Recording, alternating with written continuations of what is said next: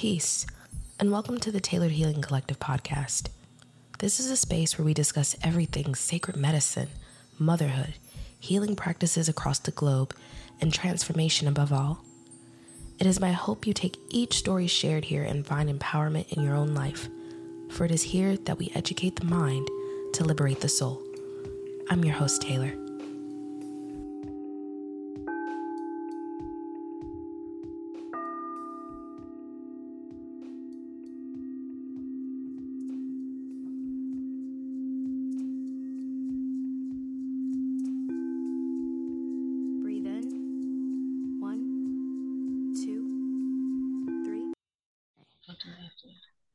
Welcome to another episode of the Tailored Healing Collective Podcast.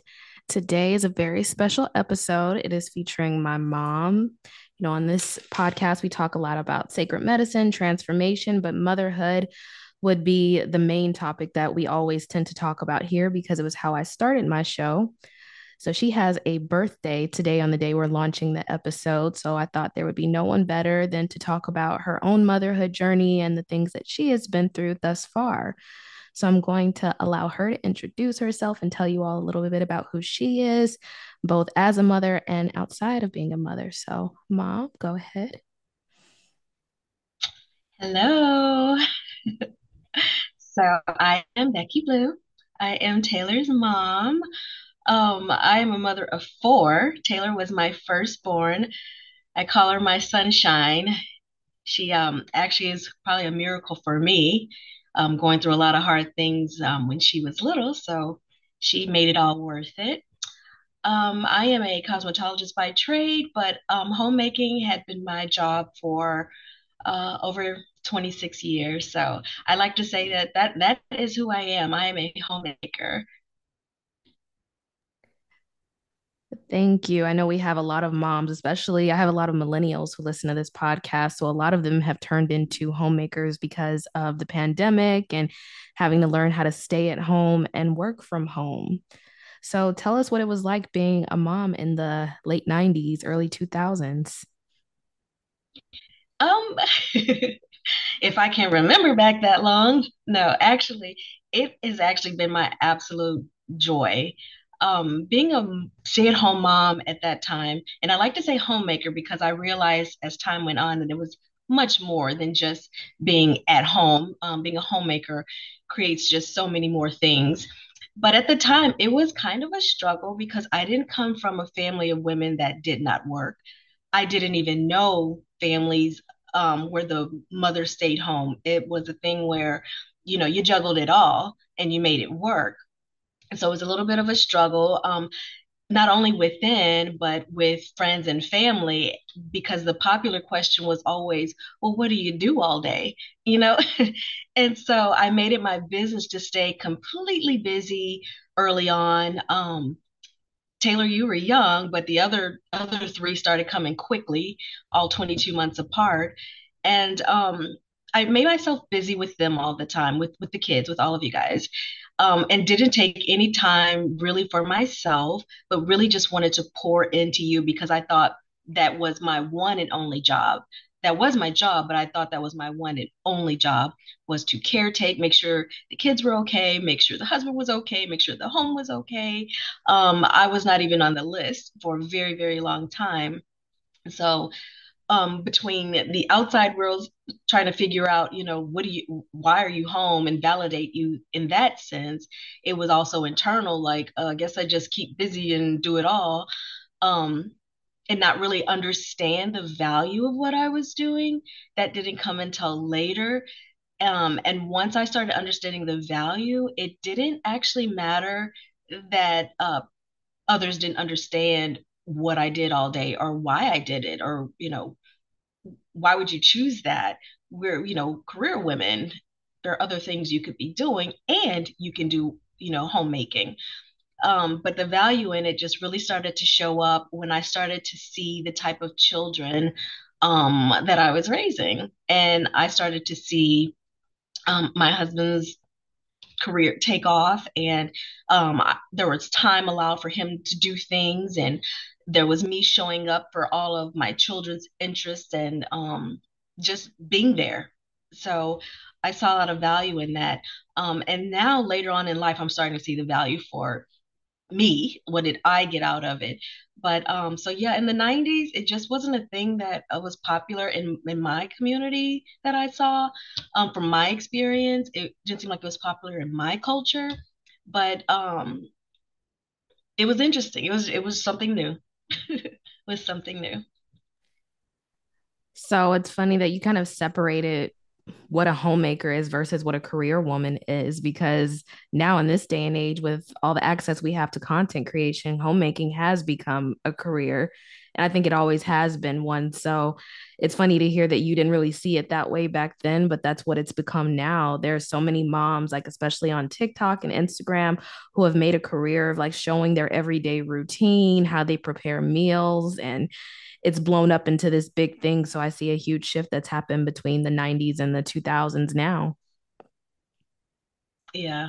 And I think that's amazing. I think it's absolutely amazing because there is so much more. And because it's like more accepted now, I think more people, women or men, it doesn't matter, would think, you know what, this is a career. There's so much involved. There's, you're planning things, you're managing things, you're beautifying things, you're educating, you're doing so much. And to see that being so popular right now, and knowing that it's okay and it's really important to be able to pour into your family for as much time as you can, even if it is a financial challenge, we'll call it that. Even if it is a financial challenge, if you can see the importance of pouring into a home, it's just worth it. And it's so great that it's a popular thing now, especially among cultures that this wasn't the norm, or this isn't the thing that you see a lot of. So let's talk a little bit about mental health as moms, because I know that is something that a lot of my audience and people I've spoken with have had challenges with. And you raised 4 children all at the same time in the same household. So what were some of your biggest challenges being a mom to 3 young children and 1 slightly older child, me back then? That's a very interesting question. And this is something that I think about like often, is that the way I think my generation and a lot of my peers, the way we were raised had kind of shifted by the time I had my own children. And you guys were at different stages, you being the oldest and the others coming, 5, 6 years later, but being 22 months apart. And it was a thing where parenting just started to change a little bit. It seems as though we were open up to start a process of listening to our children more, letting them speak their voice, letting them speak their truth as much as possible, without taking it as a disrespect, but really opening up the door for our children to express themselves. And that was something that was new for me. But it was definitely something that first raised curiosity, but then I kind of got a heart for it. Like, what are your thoughts without it being, children are to be silenced and quiet and, do what I say, not what I do type of thing. It was just really interesting to just be able to open that up. And I think I tried. I wasn't always great at it because we're breaking traditional ways of doing things and trying to introduce more progressive ways. And there's such a delicate balance in doing them both. But that was really what I was trying to do, or what I tried to do. And in some ways I see that it's paid off quite well. In other ways I see where I could have done better. But I think raising children like that was a way to really let them explore who they were in some way, and blossom in that as time went on. So I hope I answered the question correctly. A little bit. I think I can dig a little bit deeper with that question though. So in raising children right now, I think sometimes one of the biggest challenges women have are having community. And I know that when I was younger, I mentioned this on my last episode, your community I saw growing up were your church friends, and they all happen to have babies at the same time as you. So what is the value of community when it comes to having challenges in, you know, your mental health and raising kids? There we go. I missed the mark a little bit because we were talking about mental health. It meant absolutely everything for me. It was just a blessing. I did have several other friends. We were around the same age. We were all building our families at the same time. So we were having children together. We were able to spend time connecting and just being raw, like saying whatever we wanted to each other, you know, sharing information or asking questions, the questions that are, you know, maybe inappropriate, whatever the case may be. But it created a bond where we were really strengthening each other in that role. I had already had you, Taylor, before I started staying home, and being a single mom was just a whole different entity. But then at that point where I wasn't a single mom and I had these other children, the community kind of like, we were able to help shape what we wanted our homes to look like. We were able to validate each other that, you know, this is a good thing and this is a right thing to do for us. And I know everything is not for everybody, but for us, we were like, this is what we actually felt called to do. And I think mentally, that is what really were the bones of being a homemaker, is that feeling internally that first and foremost, this is what I'm meant to do, is to create these wonderful human beings, these strong, wonderful experiences that would later make this beautiful community that are able to support each other mentally, maybe even physically, just in every aspect, because we're not for ourselves, we're one for another. And so you build, you know, yourself through your children, and then they go and they spread it to their friends, and friends spread it to other friends and other family members. And so having a purpose in it mentally was really something that gave me the strength and, I don't know, the courage to just do it, just be there and be all in at the same time. Thank you. So how did having a spiritual practice impact motherhood for you at a younger age? Having a spiritual practice, how did it impact me? It was really my everything, because I understood that I am a human being first and foremost. I don't have all the answers. I can't do it all. There has to be more. And that was my question. There has to be more. It almost seems like it's impossible to be everything to so many bodies. You know, they say everything to everybody, but when I'm talking about just your family and your children, it seems like it's really hard to be everything to everybody. But knowing that spiritually, I was taught that you don't have to be everything to everybody, but you have enough in you by the grace of God to do what needs to be done when it needs to be done without feeling like you're out there alone. I felt like every step of the way, God was really just pouring into me, when I'm weak, when I'm strong, when I'm happy, when I'm sad, when I felt like I could not be a mother. It was just something spiritually and internally that says, you can do this. Take a breath, take a break. You can do this because you're not doing it in your own strength only. You're doing it with the help of the one that actually created you for this role. You were created before the beginning of time for this role. And that is my truth in how I was spiritually connected and able to grow in this role. And I think a lot of mothers can benefit from that, because a lot of us are trying to develop spiritual practices that we can have alongside our children, from keeping from going completely insane at times, especially when you don't feel like you're taking care of yourself or you're doing enough for yourself, but meanwhile, taking care of everyone around you. Yeah. So thank you for always taking care of us and providing that sense of home for us, because I think that as adults, all my siblings are adults now, that we need that, because it does apply to our relationships and how we interact with other people. We feel like we can be there for others because you were there for us. Well, thank you for saying that.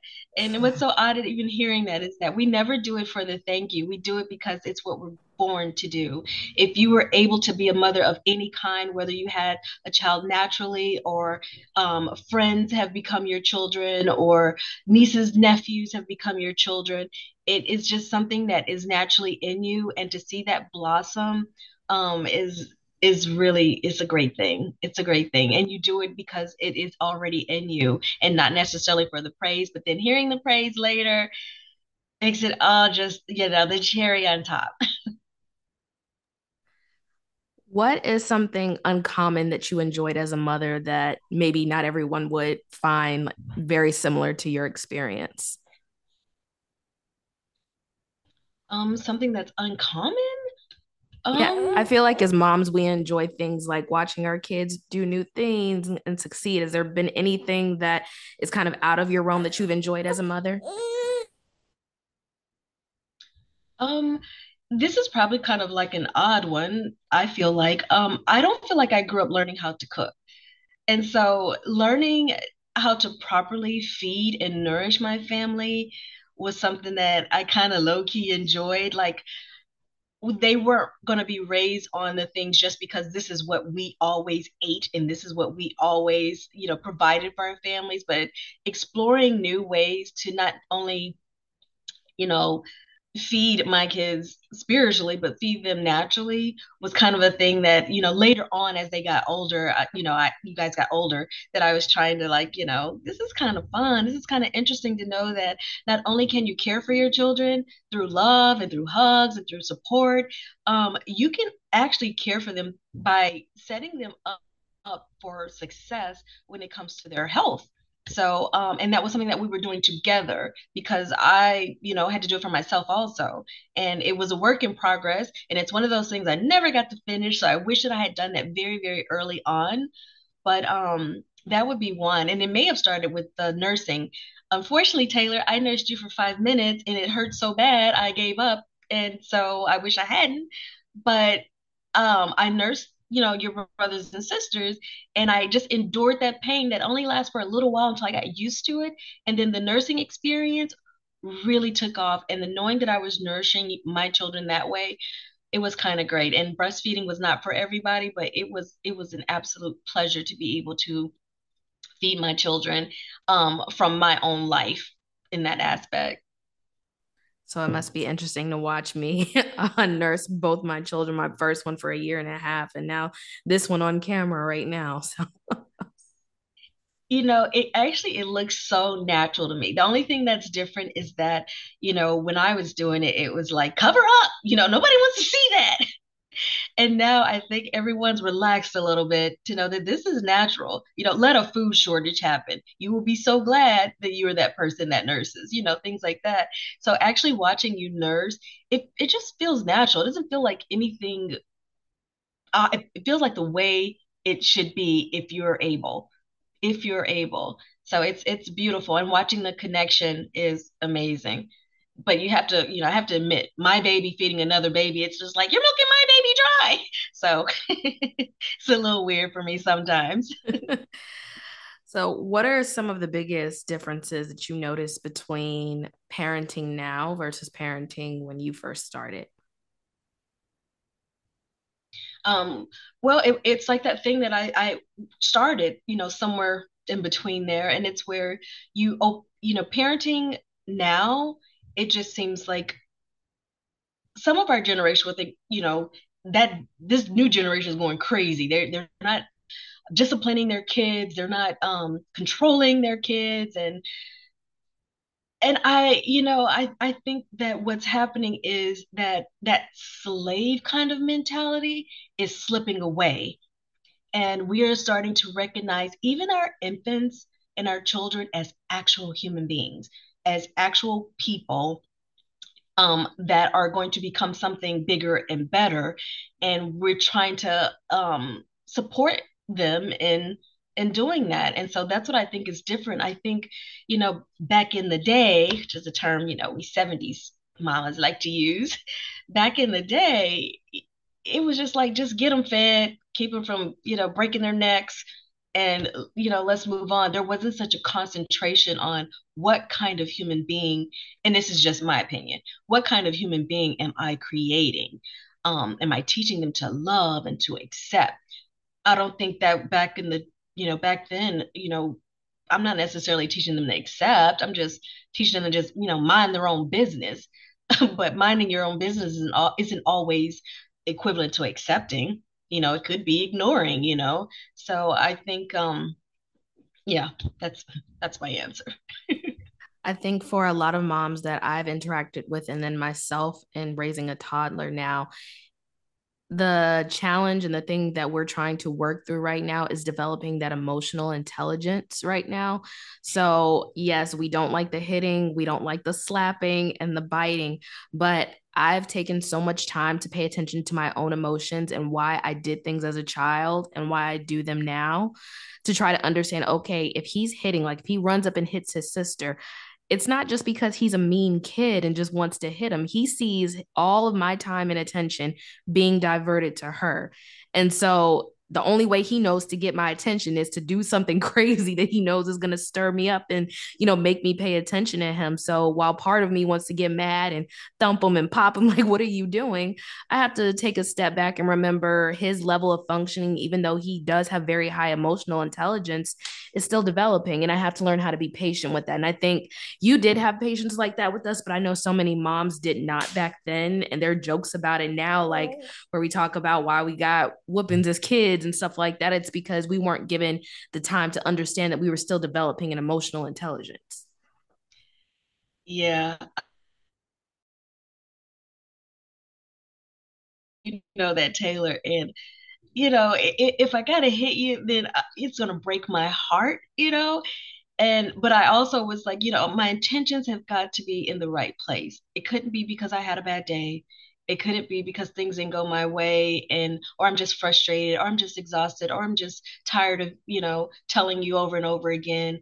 I can understand the correction. I just think that there were better ways, you know, and, you know, hands-on is just, there are better ways. That's all I think about that. But it's so odd because, you know, Thanksgiving just happened, and I heard one of your aunties talk about how she just the other day had to get a switch out for her granddaughter or grandson. I'm sorry. Where did she get a switch from? I didn't even want to get into that part of it. I was like, Auntie, you still getting switches out? Because that's what she did with us, you know? It's like, who still does that? You know, and she's in her 70s, so you can understand that that was a part of, you know, her culture back then. But it's like, you know, it's so time out. I can't even imagine having somebody, because, you know, my generation, you went and got it yourself, so that you can get spanked with it. Like you had to pick it out, and you had to pick out a good one, or you were going back to get a better one to make sure it was just as they wanted it. But so unnecessary, because there are so many ways. The world is different, you know, the access to media, and the world is just different. You know, we as human beings have so much going on. We have so many challenges, you know, that we need to be dealt with more delicately. And I feel like, you know, even in parenting, we are very delicate beings. You know, we can be as tough as we want to be, but in actuality, we're very delicate. And there is, you know, everything impacts everything. How you talk to somebody, how you deal with somebody, how you discipline, everything affects everything. And what kind of effect are you wanting to see and have in your family, in your community, in the world?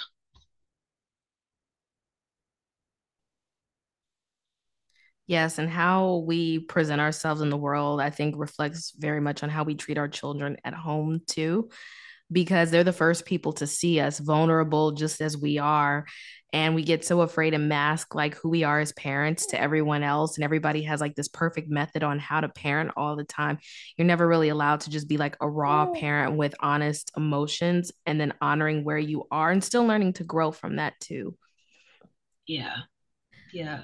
And I did want to say this when it comes to dealing with challenges that we're having with our children, our toddlers, or whatever the case may be, is it is important to step back and kind of peel back the onion. You know, where is this behavior coming from? If we can get to the root of where these behaviors and these actions are coming from, we're setting each other up for success, because we're getting to the root of it. You know, we're not just dealing with what's on top. We're actually getting to the root of it. And that's how change, real change for the better, actually starts to happen when you start to peel back the onion of, why is he hitting? Why are they crying? Why are they scribbling on the wall? You know, there's always a reason behind it. You know, they're creative. They need more creative outlet. They're feeling jealous. They're feeling unseen, whatever the case, and whatever the case may be. And if we start to address those things that are at the root, it just blossoms into beauty, you know, from that point on. Well, thank you for sharing all of the wisdom that you've had today. Is there anything you'd like to leave any new moms or any second or third time moms with that really helped you along your own motherhood journey? Actually, there is. Great question. You are more than enough. It's already been placed in you to do what you need to do to be a mother to whomever. Like I said, natural children, adopted children, nieces, nephews, neighbors, friends. You already have enough in you, and you can do this, and you can do this well. Just like with anything, read some books, listen to some podcasts, do some homework, just figure out what is the best way for me to do this, be who I am meant to be. There's so much support and so many resources out there for you, but you are more than enough, and you're doing a great job. You are doing the best that you know how to do. And that is literally all any of us can do, is the best that we know how. And anything less, you know, deal with that. But the goal is just do your best, and you're doing amazing. You may not think so. You'll see it in the end. When my kids send me praises, it melts my heart, because I know that, you know, it wasn't always great. It wasn't perfect, but it was the best I knew to do at the time. So you got this. That's what I want to say to all the mommies. Well, thank you to my mom for being on this show today and not only sharing her words of wisdom, but experience, because I think moms learn best from other moms all the time, even if we do our journeys completely different. So I really do appreciate you being here. And even though the day we're recording is a few days early, I want to say happy birthday to my mom for everything that she's done, everything she was in the past, everything she is in the present, and everything she's going to become. So please send her some love on her birthday. And as always, thank you for joining the Tailored Healing Collective podcast. And as always, let love lead the way. Thank you, Mom. Thank you.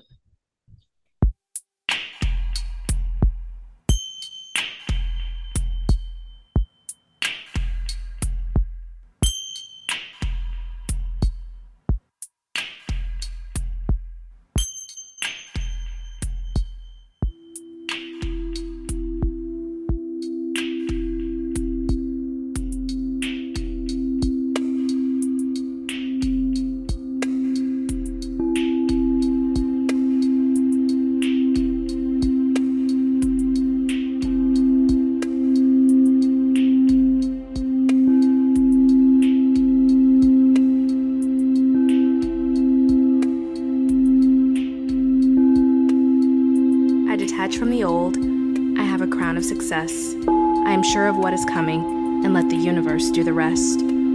I don't know how, I don't know when, but I manifest what I want again and again. I don't know how, I don't know when, but I manifest what I want again and again. I don't know how, I don't know when, but I manifest what I want again and again. Time is a dimension that we enter when we choose to align with self that's divine. It first exists inside of our minds.